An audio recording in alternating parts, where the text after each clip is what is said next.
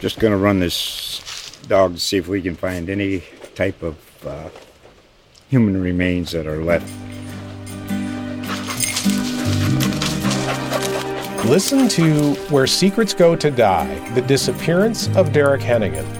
From the Detroit Free Press, a new podcast set in the woods of Michigan's Upper Peninsula. Available on Apple, Spotify, Freep.com, or wherever you get your podcasts.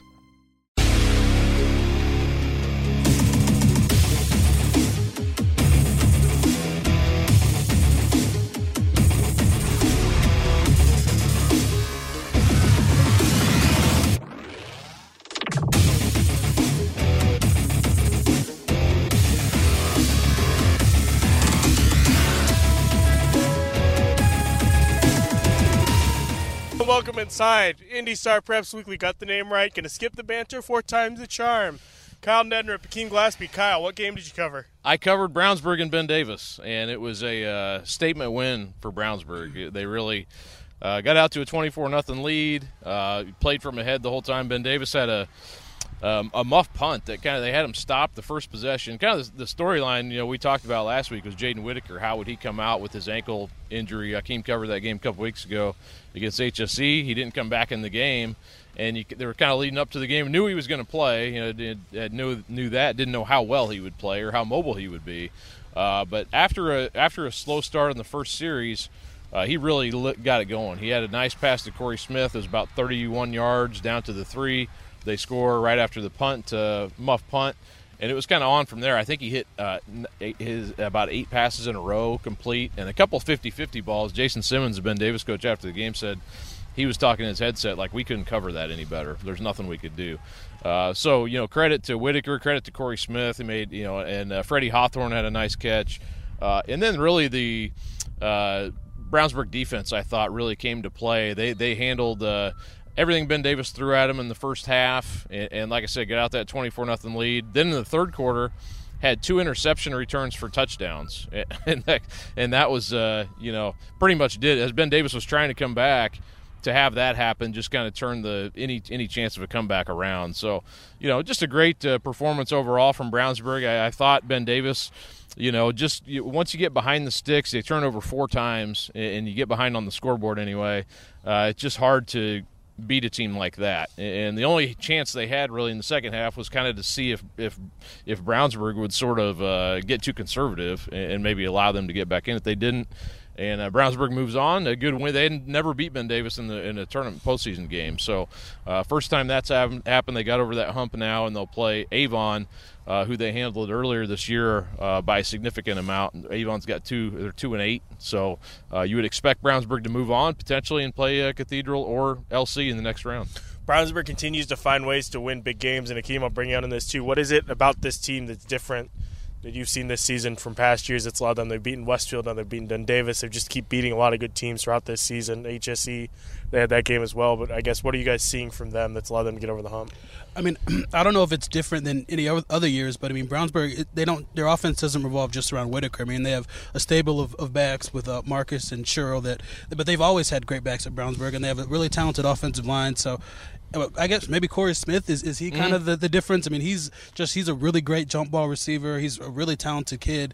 Um, maybe he's the X factor because if Whitaker's if, if his mobility is compromised, he will need to operate from the pocket. So yeah, if you have a receiver like Corey Smith, you, he doesn't even need to be open to catch the ball. So maybe he's kind of the X factor there. But they've always had a talented running game, and they have two talented backs, like I said. So if they don't have Whitaker's feet, then they have two two backs to kind of rely on. So I think the offense can continue to operate smoothly. But I wonder if he faced uh, like a really talented pass rush, will he be compromised in that moment? Like right. maybe that's when the the ankle injury will show up a little more. But it seems like they weren't able to get heat on him, and he kind of could do what he wanted. So no, I feel like Brownsburg's just a well-oiled machine. They are. They're defensively too. Years past, it's kind of been like, all right, they can put up points like the Hunter Johnson uh, teams that they had. They could score.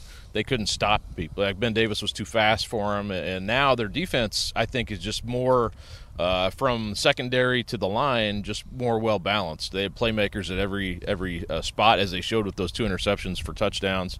And uh, so I think that's maybe if you're looking in years past, maybe that's a difference. Uh, and also, like I, I, I, agree with Corey Smith is definitely a kind of guy that they haven't had a lot uh, in in the past years. Uh, so to have that playmaker receiver, I think, kind of sets them apart a little bit as far as previous years, uh, in my opinion. But but yeah, I think they're uh, they're legit. I mean, all year long they were ranked, uh, or not all year, but towards the end of the year they were ranked number one. And if not for that injury uh, to Whitaker, they probably still would be. Uh, you know, but credit HSE uh, for winning that game. But uh, but yeah, I think they're as well. Uh, you know, I wrote that Monday. I think they're as maybe well equipped as anybody uh, to win a state championship. We've been neglecting to mention at the top of the show, among all the hoopla, that we were at Brebeuf Jesuit High School. Um, the Brebeuf uh, moved on in the playoffs with a win over Mooresville on Friday. That was the game that I covered. And then the next day, their soccer team went out and won a, won a thrilling overtime game against um, Mishawaka Marion to win their second consecutive state title in soccer, which again just completes a, a remarkable turnaround. We can talk about them a little bit later. Um, I'll just talk quickly about the Mooresville Brebeuf game. The big takeaway was Brebeuf's defense. Just an incredible job bottling up Nick Patterson. Um, the offense wasn't able to pull quite away, you know, to, to put that game away early, but I think that's more of a testament to just Mooresville's defense doing a good job than anything else in the first half and just sort of keeping them in that game for long stretches when honestly they probably didn't have any business being in that game. Um, just just with how Brebeuf looked on, on both sides of the ball there for stretches, but credit to Mooresville. They, they they held in there strong. Their defense gave them a chance. The offense just wasn't quite able to break through. Um, and yeah, Brebeuf moves on now to face Roncalli, a team that they hung with during the regular season. And Kyle, we talked about it on your Spaces show, which folks can listen to on Twitter after uh, every Friday night. But the, the, final score wasn't indicative of the final result. And that was the big talking point from Brebeuf's head coach after the game was we were in that game.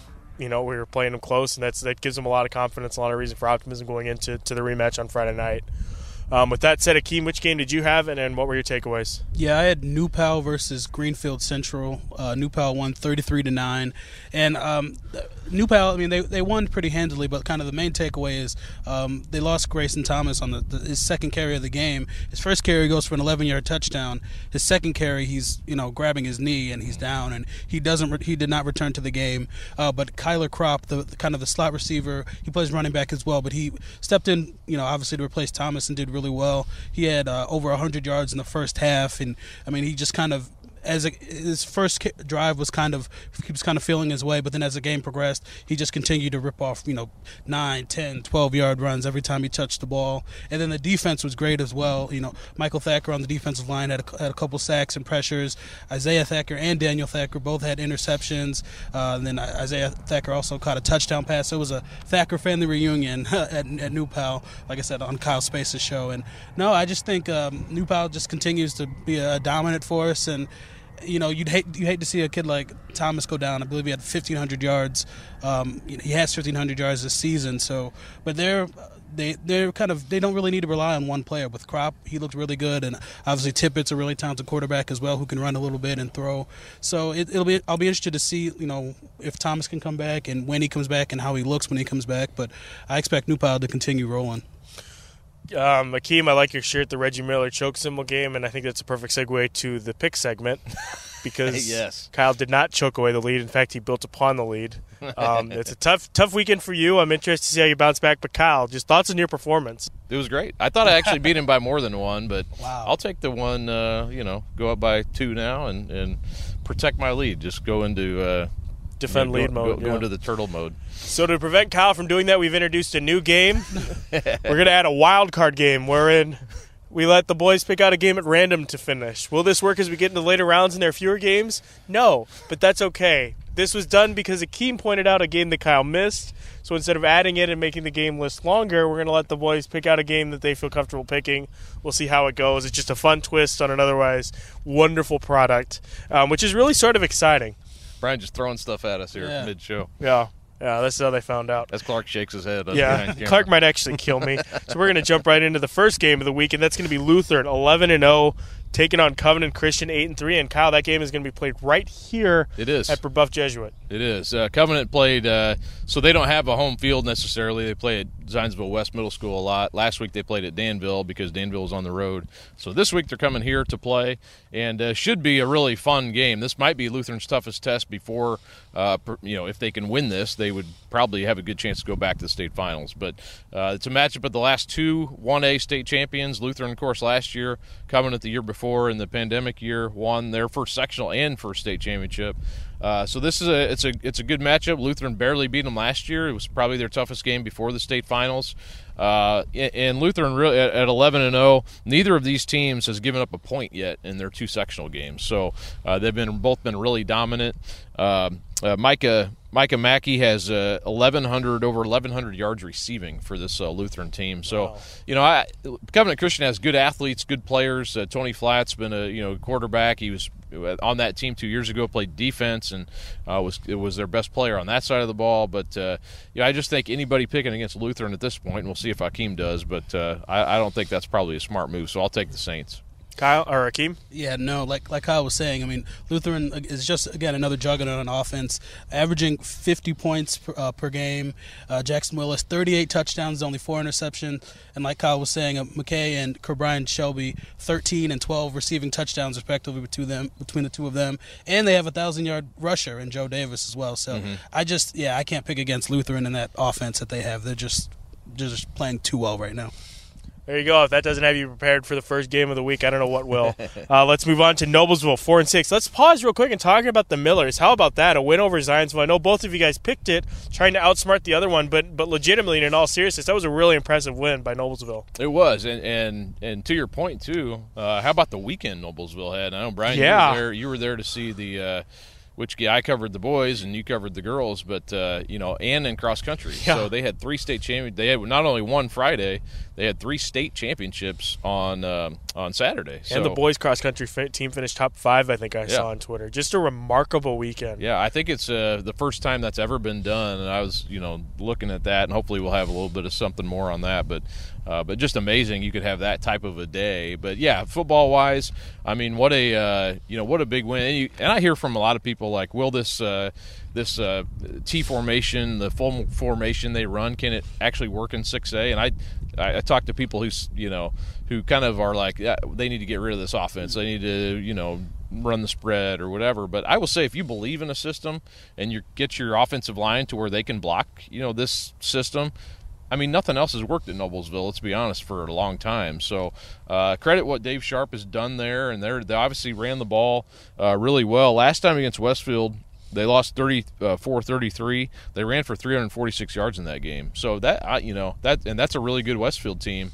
Uh, you know, and all that said, I mean, Westfield, you know, they beat Carmel last week. Uh, Dylan Thienemann's back playing both sides of the ball. You know, so and Kendall Garrett. Uh, had 143 rushing yards in that game. So really, you know, it's going to be a tall task for Noblesville, but just to get into this game, I think shows the progress they're making. I'll take Westfield, but uh, credit Noblesville for what they're doing. Westfield beat Carmel handily, correct? Mm-hmm. 28 to nine. Yep. Akeem? Yeah, no, Kyle pretty much said it all there with uh, Kendall uh, Garrett. It's kind of coming on with, with the uh, at running back. Cole Ballard is again kind of finding himself as well. So um, I'm going to pick Westfield as well.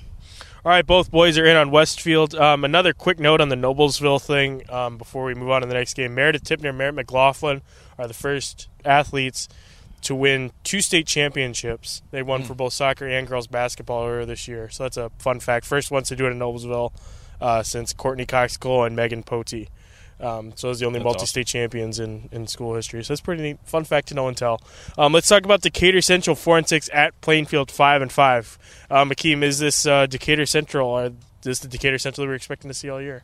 Um, I, I, guess so. I mean, I, I, know they came in with a lot of expectations, and uh, I was actually at their first game of the season where they, they didn't look great. I know they had a freshman quarterback in Bo Polston, and uh, they feel they seem like they needed to kind of get their offense straightened out, and that seems to be coming to fruition now with the kind of the numbers they're putting up. But Plain, Plainfield's defense actually played really well in their sectional game. They forced four turnovers in that win. Um, Plainfield won the first meeting between these two teams, but um, I'm going to go Decatur Central. I just think again the offense is kind of maturing, and they, they have playmakers as well. That kind of that, that kind of stood out to me when I saw them for the first meeting. That they were just getting really close on connecting on some deep balls, and once that chemistry kind of develops, they could be able to put up some points. I'm going Decatur Central. Kyle. Yeah, I, I agree with Akeem. I think the probably the overall talent level is on Decatur Central side slightly once they're all healthy.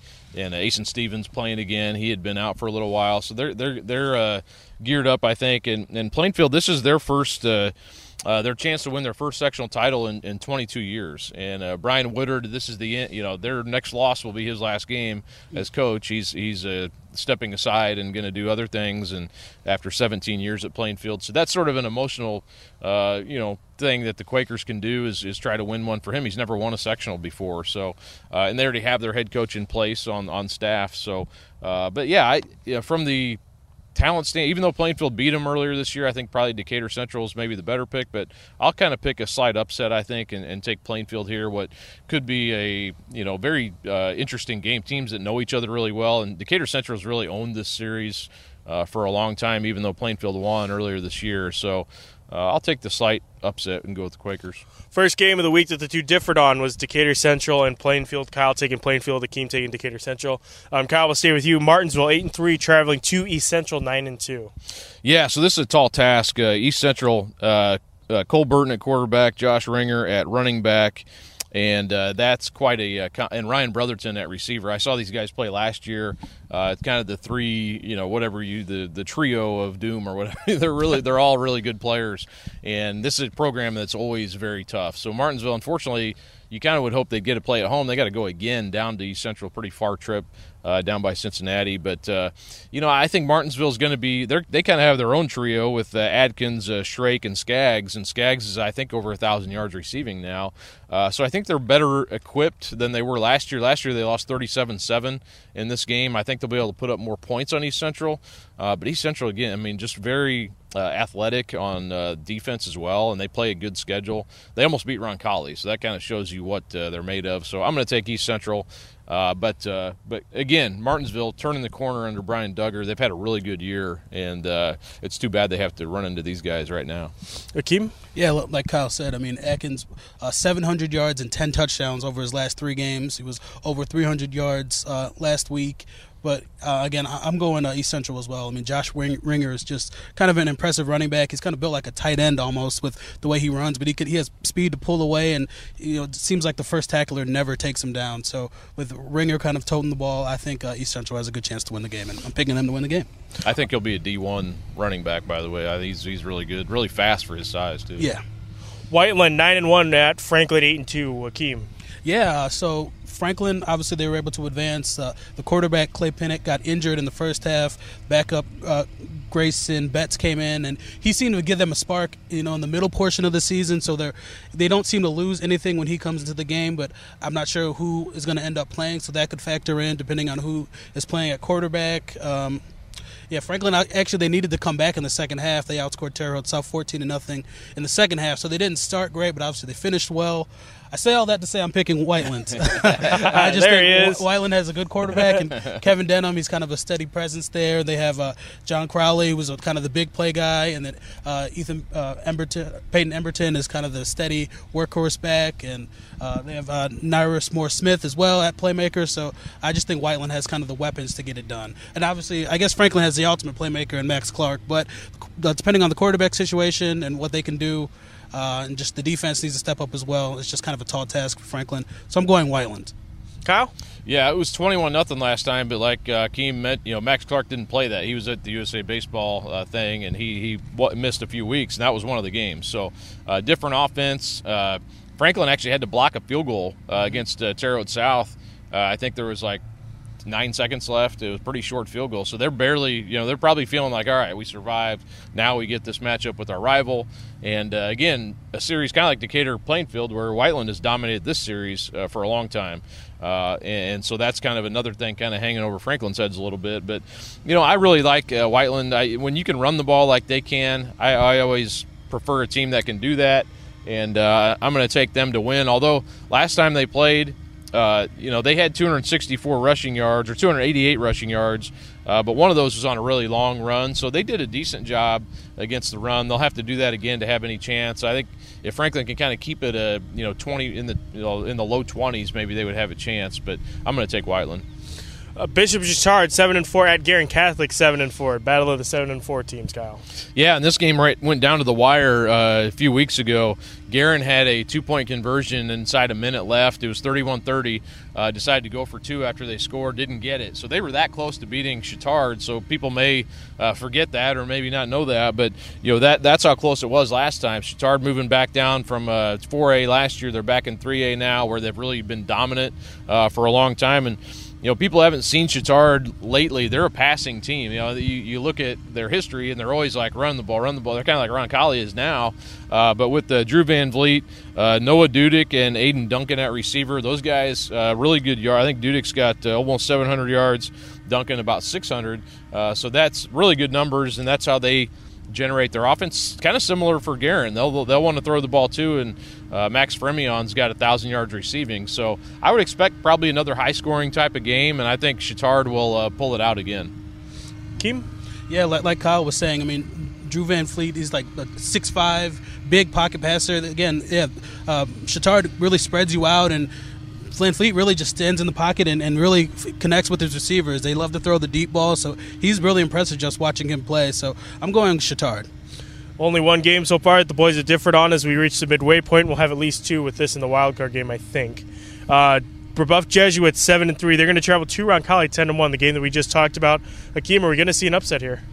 Um, no, I'm, I'm not picking an upset. Uh, uh, normally, we love to pick the home team, show the home team some love, but I just think Roncalli is kind of just uh, too much to, to, to, ask with obviously the offensive line and the running game, and the, the defense is, is playing good as well. So I'm going Roncalli. Kyle? Yeah, I, I, agree. Although you had a chance, to Brian, to see uh, Brebeuf last week, they've forced 29 turnovers this season on defense. They're going to make things tough uh, for Roncalli. I think they're going to have a good game plan ready for them. They led last game, even though it was 31 to uh, 14. Uh, it was 14-10 Brebeuf at halftime. So they know they can, you know, that shows they can play and, and, and potentially beat Roncalli. Uh, but again, Luke Hansen, they really leaned on him in the second half. He had 240 something yards rushing in that game, and uh, they kind of methodically pulled away like they do. Uh, and now you have that, that new pal lurking out there as your next game. So Roncalli has to focus on this one before that one would even happen. Uh, so it's a tough game. I mean, I, I, think it's like one of those you might look back and say it's kind of a, maybe a trap game if Brebeuf wins it, but they know Brebeuf. They know how tough this team is. So I think that possibly works to Roncalli's advantage, having seen him before. Uh, and I was over there yesterday for another story, and I, I can tell you they're very locked in on they're not looking ahead at all. So I'm going to take Roncalli, but I think this will be the final score. I think will be closer than last game, and I think it's a four quarter. Uh, I wouldn't be surprised if Brebeuf had a lead in the you know late in this game, but I, I just feel like Roncalli with what they've done all year is probably the pick. Cathedral eight and one, traveling to Lawrence Central at five and five. Kyle. I'm sorry, Brian. What'd you say? Oh no, you're okay. Uh, Cathedral eight and one. They're traveling to Lawrence Central five and okay. five. Yeah. So this again, rivalry game. These schools uh, don't play each other a lot, but they're right next door to each other pretty much. Their players know each other. You know, I covered a lot of these basketball games through the years, and it's it's always very uh, heated. I would say uh, when these schools play each other. And also, Bill Peebles was the LC coach for a couple of years. Uh, left to go to Cathedral. Uh, he's probably was that four or five years ago uh, his alma mater, Cathedral. So you know, there's also that element to it, and I, I really, I, I would want to see this game in person too. I'm, I'm kind of, I was kind of going between this one and uh, the one I will be covering, but you know, I, I, just, I feel like this is again. When you look at Cathedral all year long, and they ran the ball really well last game for probably one of the only times this year. I think uh, Carson Johnson had over 200 yards against LN. They had to really fight to win that game. Another Lawrence team that wanted to, to beat them really bad, uh, 44 to 35. But you know, so I feel like if they get that element going to go with the pass, I mean, they're virtually unstoppable on offense. Now, you've got a Lawrence Central defense that's got all kinds of talent too, and they'll be able to throw a lot of a lot of guys on those big receivers. Uh, you know, including Trent uh, Booker Baker who's going to Virginia. So you've got guys on that on that Lawrence Central team that can really play. And to me, the key of the whole thing, though, is can Elijah Jackson and LC run the ball, keep the ball away from Cathedral uh, to a certain extent, and uh, and grind things out. And I think they can. I, I really do. I, I think it's going to be uh, again, I think it's going to be a really good game. A lot of emotion. Uh, my my uh, in my head though says Cathedral. I think is going to be the team that comes out of here with the win and. You know, but again, I'm I always couch this, but I, it seems like, but I, I really feel like this is going to be a, a game that could go either way. Yeah, I mean, again, it's going to be an interesting matchup, kind of with a spread offense at Cathedral, and then do you really want to spread out and put your quarterback in shotgun when you have Josh Mickens coming off the edge? And how many times do you want to do that? How do you want to block that? Do you want to use Wooten as an extra blocker when he's such a great receiver? Because you're, you're going to have to pay a lot of attention to Mickens, so that that's going to be an intriguing matchup that could honestly kind of swing the game. And, and again, like uh, Kyle said, they got the safety Booker Baker back there controlling the, the secondary, and that's another kind of advantage if you have someone over the top of Jerron Tibbs. So it, it, on paper, it it's definitely seems like it's going to be pretty close. But I think a Cathedral just kind of a, a lot of this is going to fall on Danny O'Neill. He Yeah. can't make mistakes. I would imagine with the pressure and the secondary that LC has, they're going to put him in position to make some mistakes. And if they can capitalize on that, maybe LC can pull it out. But my heart is just telling me Cathedral that they pull out a close game. Gonna pause real quickly. Uh, Clark, we need to get one of those for next time we go golfing. One of those massive air blowers, please and thank you. Um, next game up, Scecina ten and one is traveling to Triton Central nine and two. Akeem. Yeah, uh, Scecina's D line was kind of the, the story of, of this the, the first meeting between these two games, coming up with a goal line stand to win the game. Uh, I've, I've had a chance to cover Scecina multiple times. Adam Young and Tamir Woods are the, the real deal, kind of at defensive tackle and uh, defensive end, respectively. Just they're really good penetrators, and they do a really good job of kind of mucking things up and making things difficult. And uh, DJ Mendez, a quarterback, and is a dual threat guy that can get it done with his arm and legs. Uh, so I'm going Scecina. Kyle. Yeah, again, this is uh, I think uh, probably one of the best games. If you had to pick one, there's probably three that are all all could be number one. This might be the bet. You know, this again, this came down to a two point conversion, uh, kind of like the uh, Chatard Guerin game did. Uh, Triton had a chance. They got a uh, a penalty on the two pointer, so they ended up getting moved up to what the one and a half yard line. They go for it. They don't quite run it in. Akeem mentioned that Scecina defense was able to stack up and, and hold them out. So, you know, again, that could have gone either way. I think, you know, being at home, Triton Central may that may help. Scecina's mostly dominated this series through, but there've been a lot of close games. Like they seems like almost every year Scecina beats them in a really tight game. Uh, but I'm going to go again with a slight upset here and take Triton Central. Uh, I may not be the smart uh, pick, I think, but uh, if it come down to a two point conversion last time, maybe they get it this time and win uh, on that play. Who knows? The game is officially a position to potentially tie this thing up. Or I could go up by four. You're looking at it from the glass uh, half empty for Listen, me. I'm just trying to Like, support yeah, my guy here. uh, lastly, before we get to the new wild card round, which will have fireworks and I'm still confused by that wild card. Yeah, I am too. That's okay. It was Clark's idea. Uh, Hamilton Southeastern 10 and 0. I might not live through this show, folks. Hamilton Southeastern 10 and 0. A Mudsock rivalry rematch with Fishers at 7 and 3.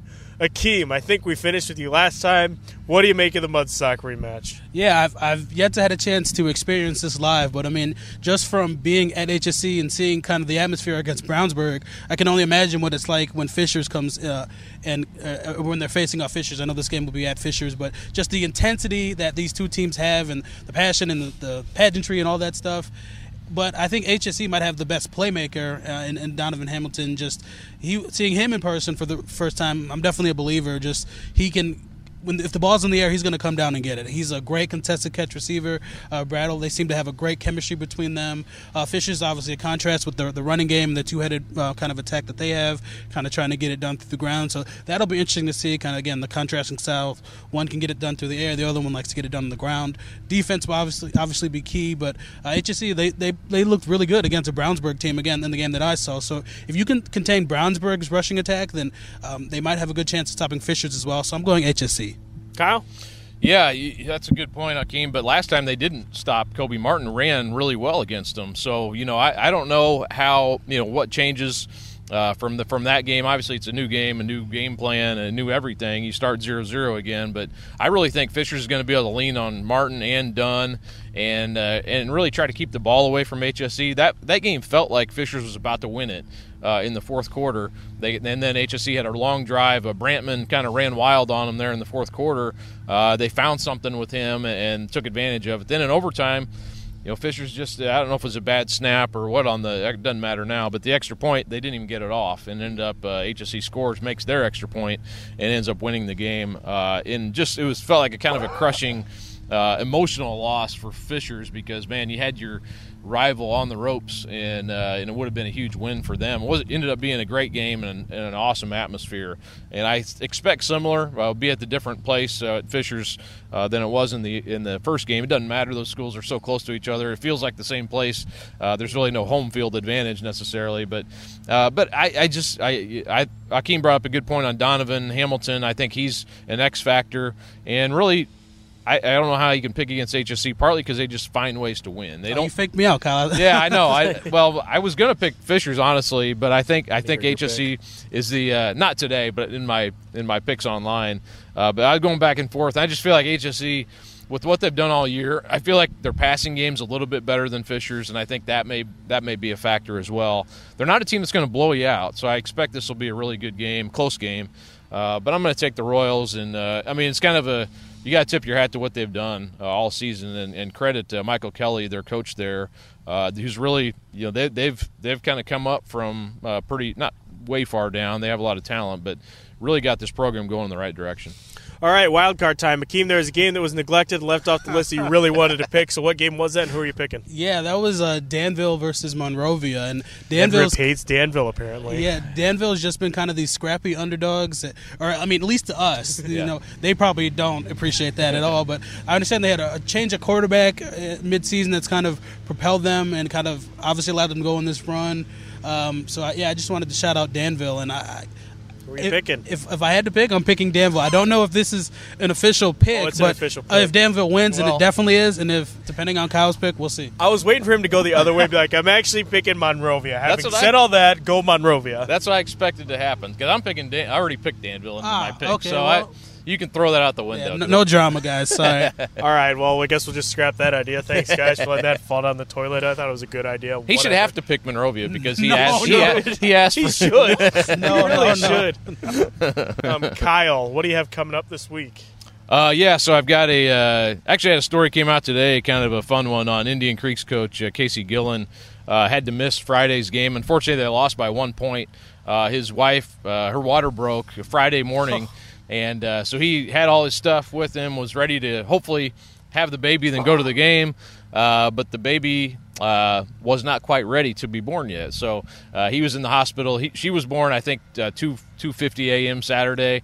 Uh, so he listened to the radio, pulled pulled up the app on his phone, uh, listened on the radio on his headphones. He had his play sheet in front of him. he wasn't calling any plays, but uh, living and dying with every uh, every call. And unfortunately, like I said, they lost to Batesville by one point. But pretty funny because Casey's the son of Mike Gillen, the Mooresville coach.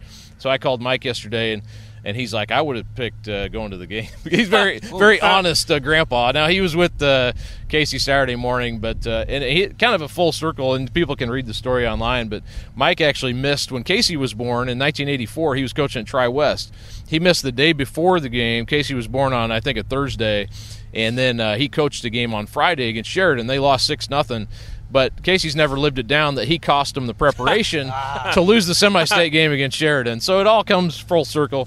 Casey made the right decision, obviously, to be with his wife, who's I talked to her too, and she was very understanding of his emotions. But kind of a fun uh, story about uh, high school football. But it, but I got that. We got uh, predictions and. Uh, Roncalli? uh, yeah, I got a Roncalli story coming up on uh, Luke Schwartz. I talked to him yesterday. Very inspiring young person. He's got a great story to tell, and uh, and yeah, and I don't Brian, you're rolling out the basketball stuff. So Yeah, yeah. I'll, we'll get to that in a second. Akeem, we're going to let you have the floor. What do you got?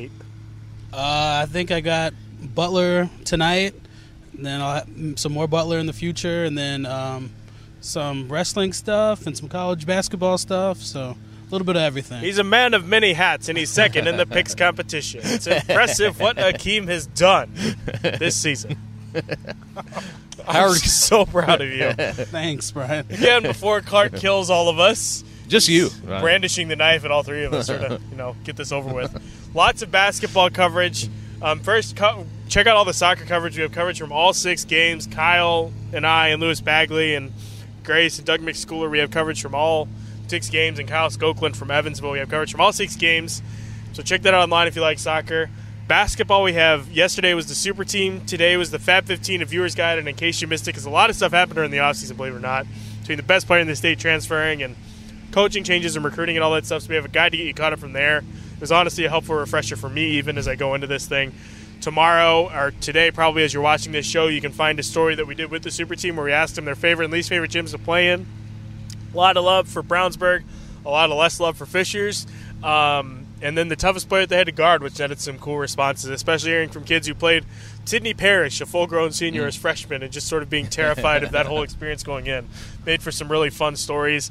Um, and also, state volleyball is this weekend. There was a nightmarish scenario, which would have been awesome, don't get me wrong, but from uh, I don't know, my sanity standpoint, it would have been scary. We almost had four teams get through to the state championship, which just speaks to the level of volleyball that's being played here in central Indiana, Akeem. It's amazing. Um, one team got through, that was Hamilton Southeastern. I think everybody else darn near went five sets, I want to say. I want to say three of the two of the two of the three others went five sets, which is again, just a testament to the, to the depth of talent. Um, but we'll have a story on Sophie Ledbetter, Hamilton Southeastern's libero, who moved there from attacker, so she's sort of flipping to the other side of the game. That'll be cool, and then a preview thing and coverage Saturday. I'm covering North Central, Westfield. You'll have some coverage of that tonight by the time you watch this, um, and then this weekend we're covering four things: three basketball games, uh, Ben Davis Classic. Um, Zionsville Lawrence Central is going to be wild with the Lampley girls going up against Layla Hall from Zionsville, and then obviously volleyball night. That's all I got. I apologize for filibustering. Clark, I'm so sorry. We thank you all so much for watching. We'll be back with you all next week right here.